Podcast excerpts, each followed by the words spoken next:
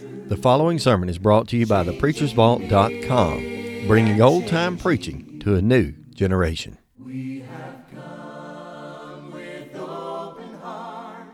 All right, if you want to go ahead and take your Bibles and open with me the book of Mark, we'll be in the Gospel of Mark, chapter 1.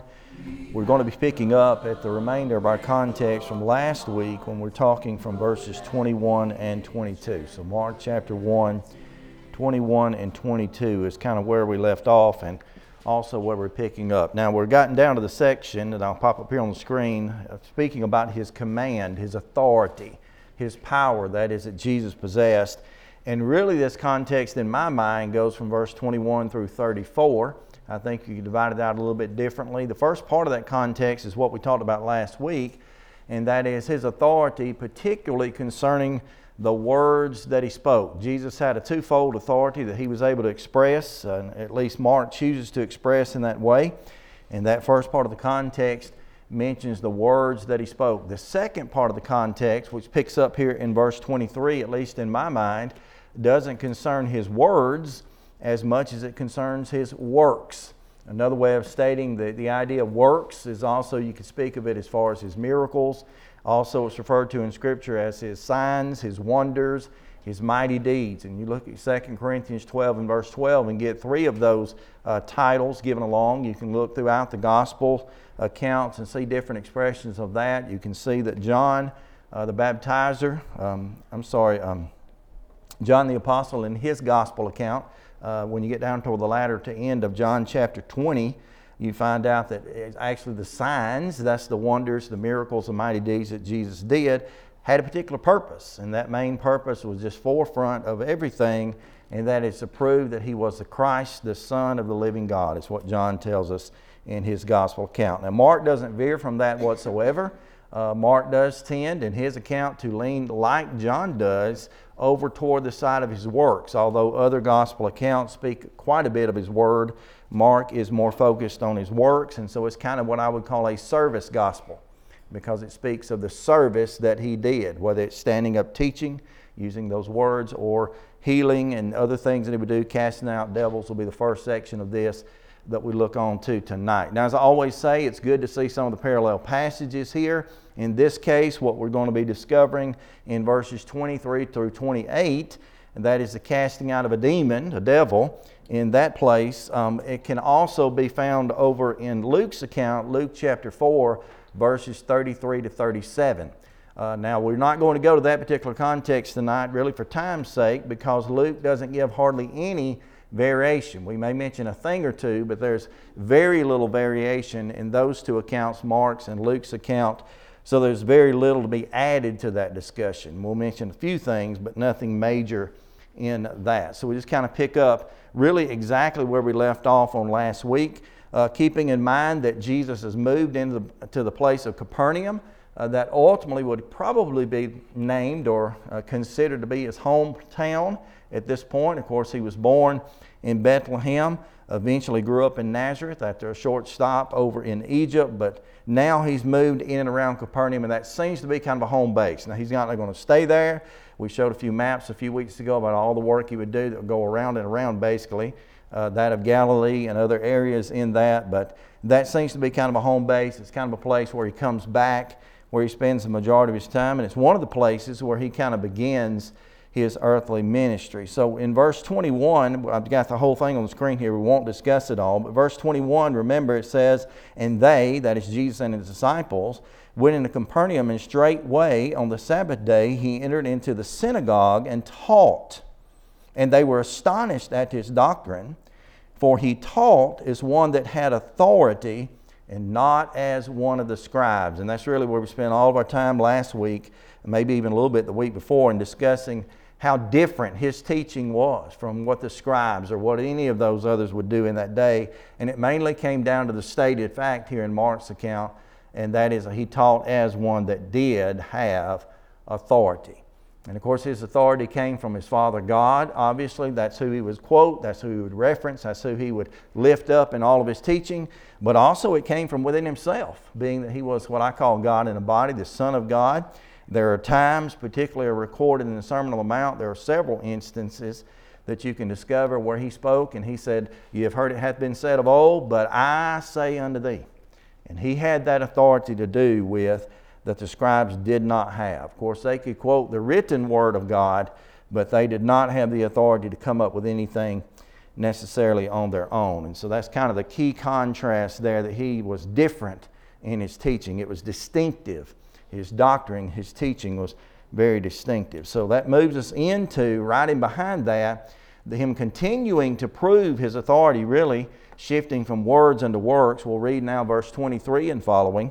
It says this And there was in the synagogue a man with an unclean spirit, and he cried out, saying, Let us alone. What have we to do with thee, thou Jesus of Nazareth?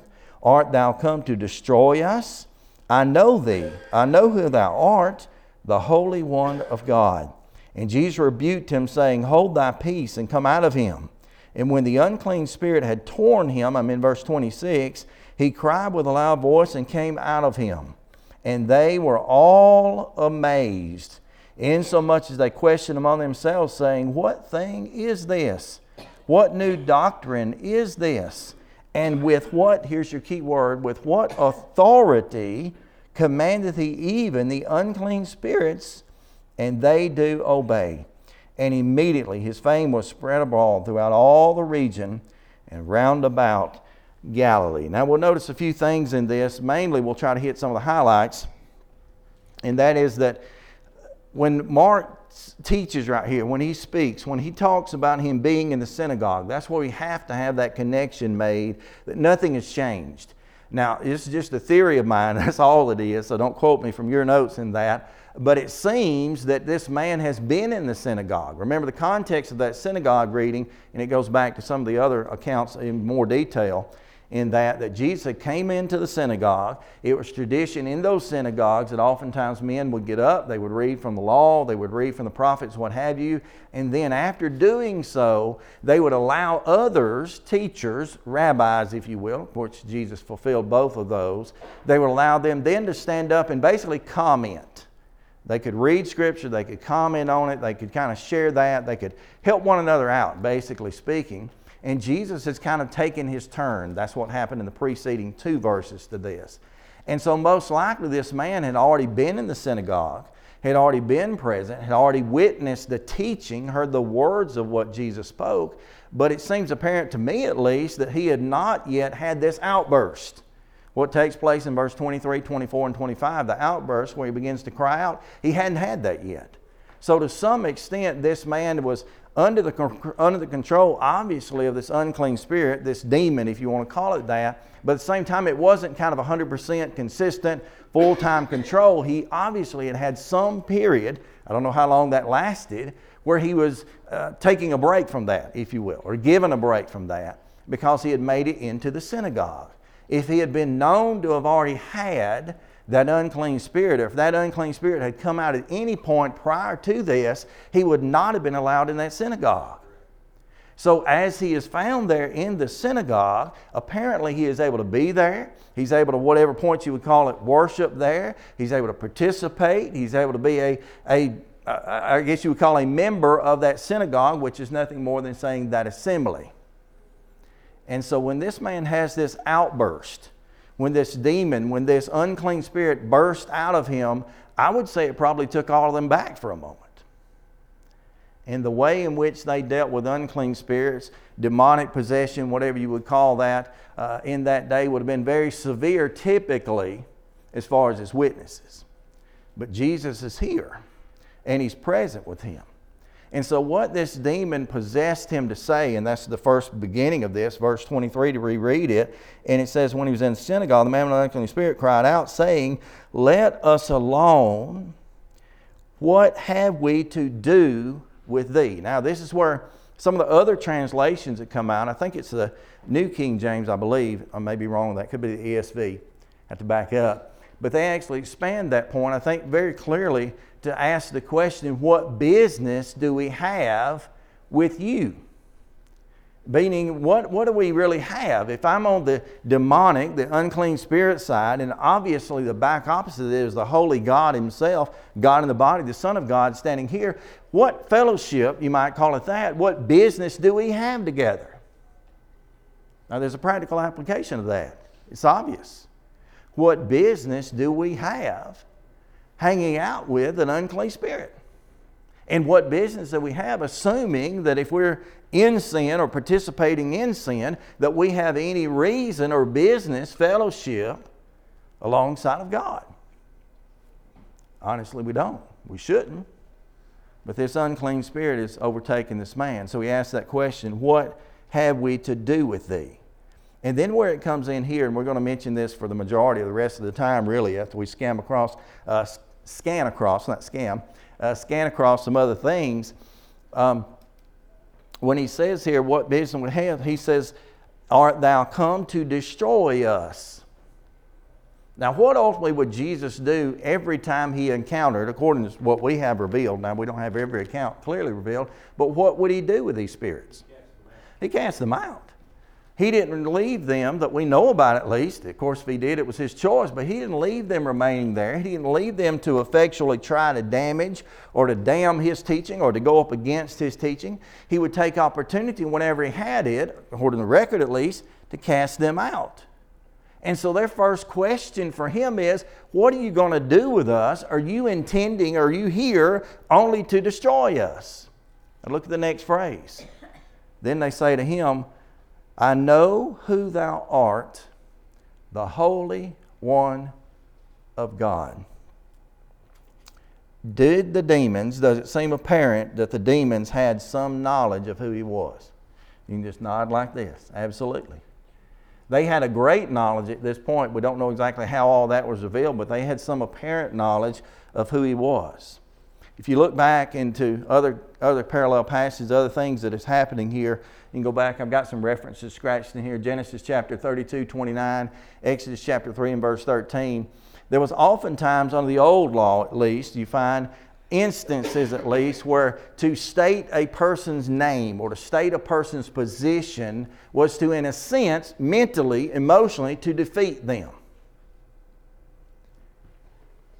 Think about the time when Jacob was wrestling with the angel. You go back to that exchange, I think that is the, the uh, connection there in 3229 and, and the context around that. The angel in turn asked, as well as Jacob in turns asked one another back and forth, Who are you? Tell us who you are.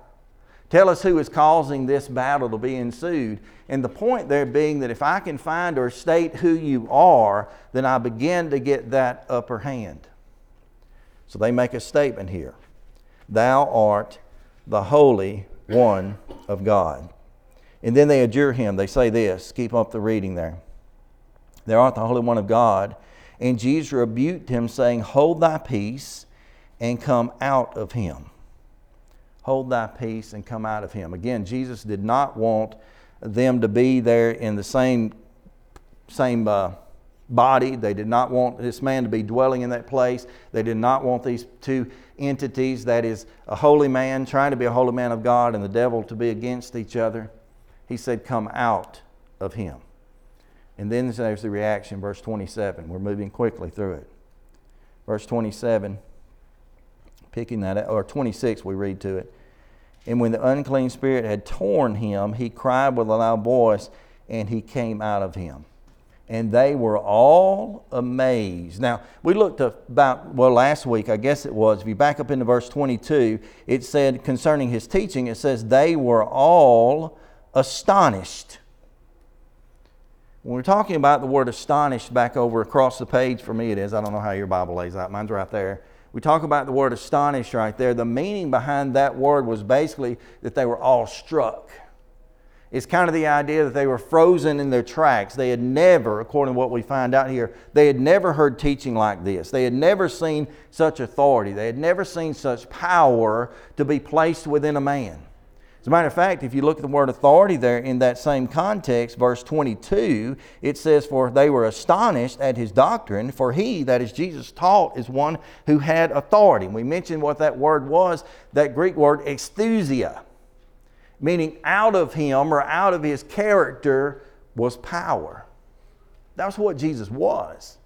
That's not what he had, that's what he was because he was God and they were amazed at that. Now, across the page here, the word amazed, verse 27, The Greek word in this term carries the similar idea, but adds to it a level of the fact that they were terrified by this.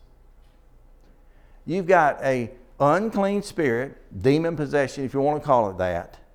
They see Jesus and they see him calling upon them to get out of this man, cried out against him. They've already identified him, and when they had saw that, they were terrified by that.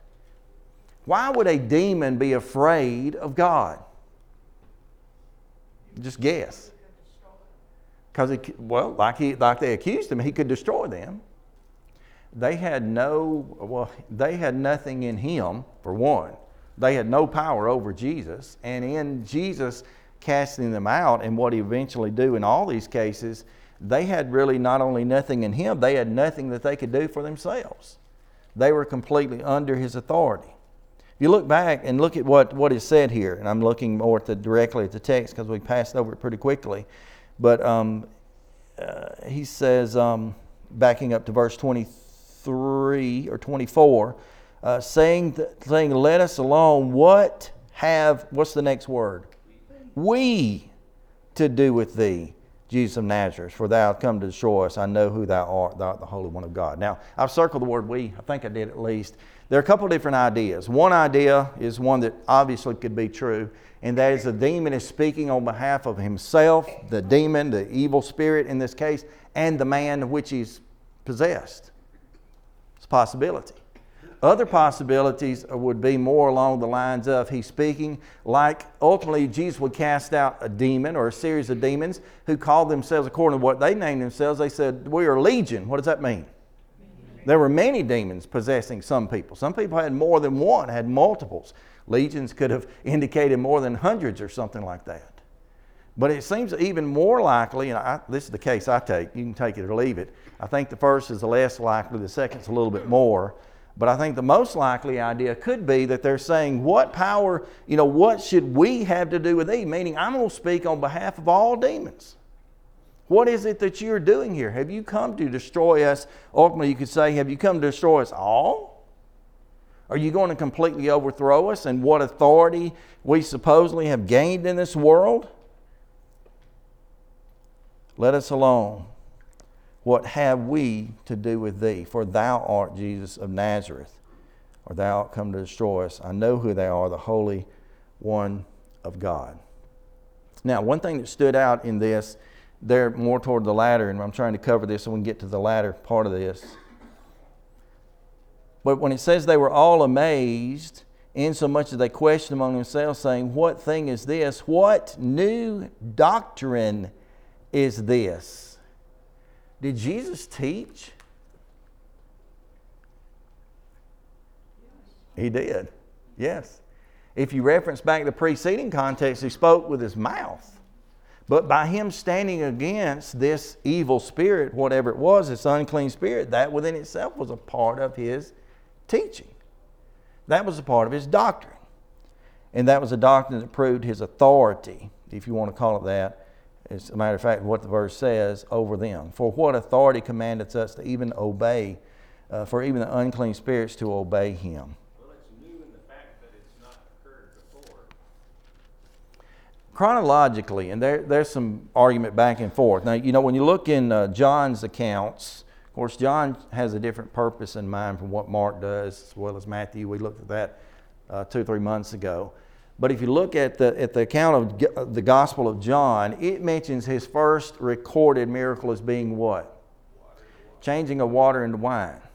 But it says something specifically, and I'll admit I'm, I'm probably just ignorant, but this occurred to me today when I was trying to put these things in order and trying to figure out when these miracles may have taken place. Specifically, what John says, this is the beginning of miracles which occurred in what? Cana of Galilee. So, see, it doesn't imply, John is not necessarily implying that this is, and I've always thought this and taught this, for matter of fact, that, that, that, that what John records in John chapter 2 is his first miracle period, nothing else to be said about it. He actually didn't say that. He says the first miracle that took place in Cana of Galilee, it is the first recorded miracle in the way that John chooses by inspiration to lay these things out, the order in which he applies to that. But as far as Mark's record, this is his first miracle listed. And this particular miracle right here, the casting out of this unclean spirit, had such an impact that it was a new, quote, doctrine. It was a new teaching that he was bringing. And that is teaching of what again? His authority over even the unclean spirits. I don't know how long the demon possession had been going on. I know that it was obviously a part of the New Testament narrative. It's a part of the life of Christ. He encountered that continuously throughout his earthly ministry and such. I don't know how long it had gone on prior to that uh, and such. But it seems evident that Jesus comes in to prove the point that he could even overcome that. Maybe they would have thought that is the worst case scenario that someone be possessed by an unclean spirit. The worst case scenario that they would have to deal with, Jesus came to show his power over that. Now, we'll move on and skip over quite a bit of stuff from that, but look at what he did. When you think about this divide, and I've got the two things here on the screen divided up, we'll go back between the two. There was either on the one hand a group of people, individuals, whatever you want to call that, persons, that oftentimes received Jesus. That's the reception.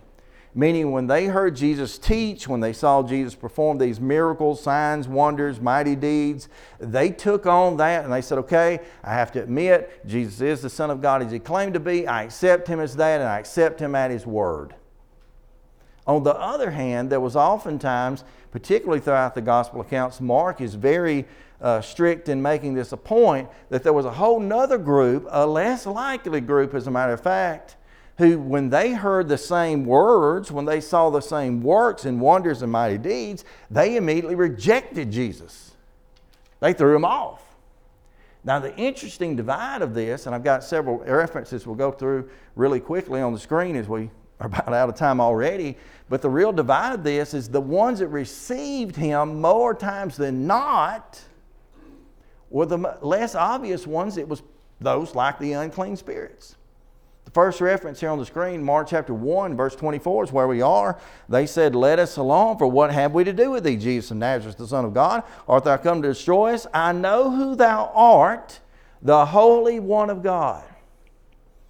Now, I give a lot of credit, and I don't think it was wrong to do so, but I've given a lot of credit to the apostles and or disciples that are recorded throughout Scripture, whether it be Nathaniel and what he did, whether it be John the Baptizer and what he did, whether it be Peter and what he did, who would stand up and say things like, as John did, John 1 verse 29, Behold the Lamb of God who taketh away the sin of the world. That's good, John. You got that right. Whether it be like Peter as he was there with the eleven when Jesus is recorded in John chapter 6, the multitudes were there in and around with Jesus. They had been there and witnessed the feeding of that 5,000 uh, men alone and such. And after that, he started into his really doctrinal teaching, they started to go away. John 6, 68 and following. And Jesus asked his disciples, Will you also go away? Was Peter's answer. Lord, to whom shall we go? Thou hast the words of eternal life. Good job, Peter. It would be Peter that when Jesus asked questions, Matthew's account, Matthew chapter 16, and asked, you know, who do men say that I am? They would give answers all the disciples they would throw in. Peter would be the one to stand out of the group and say, hold up, thou art the Christ, the Son of the living God. I give all those guys credit. But in more cases than are listed among those are the cases where, like this one, where the demons initially and more, more quickly knew who he was. They made that statement, or this one made that statement at least Thou art the Holy One of God. Matter of fact, they called him Jesus of Nazareth in the context too, but that wasn't a reference to his deity, it's a reference to his humanity.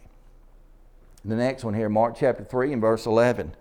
Same, uh, same book, as a matter of fact. You can turn, for me, you can turn one page and get to it. But we have another account where he's encountering unclean spirits. It says, And when they saw him, they fell down before him and cried, saying, Thou art the Son of God. They were willing to admit who he was. They were willing to accept that. Forward a little bit farther in the same book, Mark chapter 5, uh, verse 1 and following. Let's see if we can skim through that real quickly. I'll have to look at it here for ease of read at least. And they came over into the other side of the sea into the country of the Gadarenes.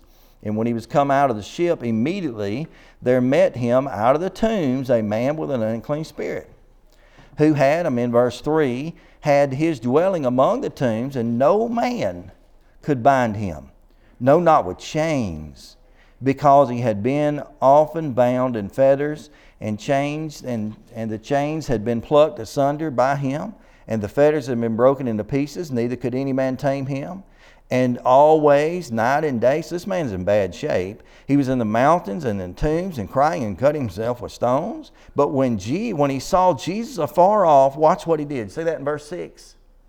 When he saw Jesus afar off, he ran and, what's that next word? You can cheat or you can look down. Worshipped him. He gave honor, he gave homage to Jesus. And he's what? This is the demon. The man possessed the demon. And he cried with a loud voice and said, What have I to do with thee? Very similar to our account, different account. What, I have, what have I to do with thee? Jesus, the Son of the Most High God. So they knew. The demons understood that. Luke's account has another one of these. Luke chapter 4, verses 40 and 41. And now, when the sun was setting, they that were sick and divers diseases brought them unto him and laid him laid hands upon him and on them that healed them. And the devils came out of many, crying, saying, Thou art the. This sounds just like Peter, right? Thou art the Christ, the Son of God. And rebuking them, they suffered not to speak, for they knew that he was the Christ. See, again, they're doing something, this, these demons, the unclean spirits, they're making a, a connection here very quickly that others would not. And then, of course, we've got this one culminating in the record from James chapter 2 and verse 19. It's kind of a go to uh, text that, that all of us might use. Thou believest there is one God, thou believest well. The devils believe and tremble. So the devils had a level of faith, at least a point or a level to their faith. In most cases, they came out. Now, whether or not this would change anything about them, obviously would not, but their statements were often bold as to who he was. So that's those who received him. And again, they may have very well and could have because there were resurrections of the Old Testament. They could obviously or could possibly give someone more credit as far as their ability to raise the dead in some cases than to cast out these demons. Jesus is here and able to do that. Now, as far as those that rejected him, and this is the main groups, and I say groups because when you see the term Pharisees sometimes, Pharisees were subdivided into a lot of different sects, a lot of different groups. I won't, we don't have time to go into that. But this is one of those examples, Mark chapter 3 and verse 6. And the Pharisees went forth straightway and took counsel with the Herodians against him that they might destroy him. So he, he performs miracles, he speaks, he teaches, he does all that he does with everybody else. And the reaction to that is that of rejection. Chapter 3 and verse 22, which is right down the page from that. And when the scribes, another group that hung with them, there have already been two mentions, by the way, the Pharisees, the Herodians, and the scribes were three of his uh, probably worst enemies in most cases. And the scribes which came down to Jerusalem said, He hath Beelzebub. That is to say, basically a devil. And by the prince of devils, he cast out devils. So even when they see him doing something that, according to Mark's account, caused them to all to be amazed, they turn and look at it and say, Well, uh, yeah, he did it. But uh, if you think about how he did it, he probably used the devil to cast out a devil. And of course, the discussion later than this is Jesus saying, you know, can a house divided against itself stand? And, and they, they certainly were ne- not, in record at least, many of them were ever willing to give Jesus any of the credit that he deserved. You move on into chapter 6 of Mark's account, uh, Mark chapter 6, verses 2, 3, and 6. Here's what it says And when the Sabbath day was come, he began to teach in the synagogues, and many were hearing and were, there's our word again, astonished, saying, From whence hath this man these things? So where did he get this power? And what wisdom is this that is given unto him? And that even such mighty works are wrought in his hands. Is it not that this is the carpenter's son, the carpenter, the son of Mary? and also the brother of James and Joseph and Judea and Judah and Simon, and are not his sisters here with us? And they were all offended at him.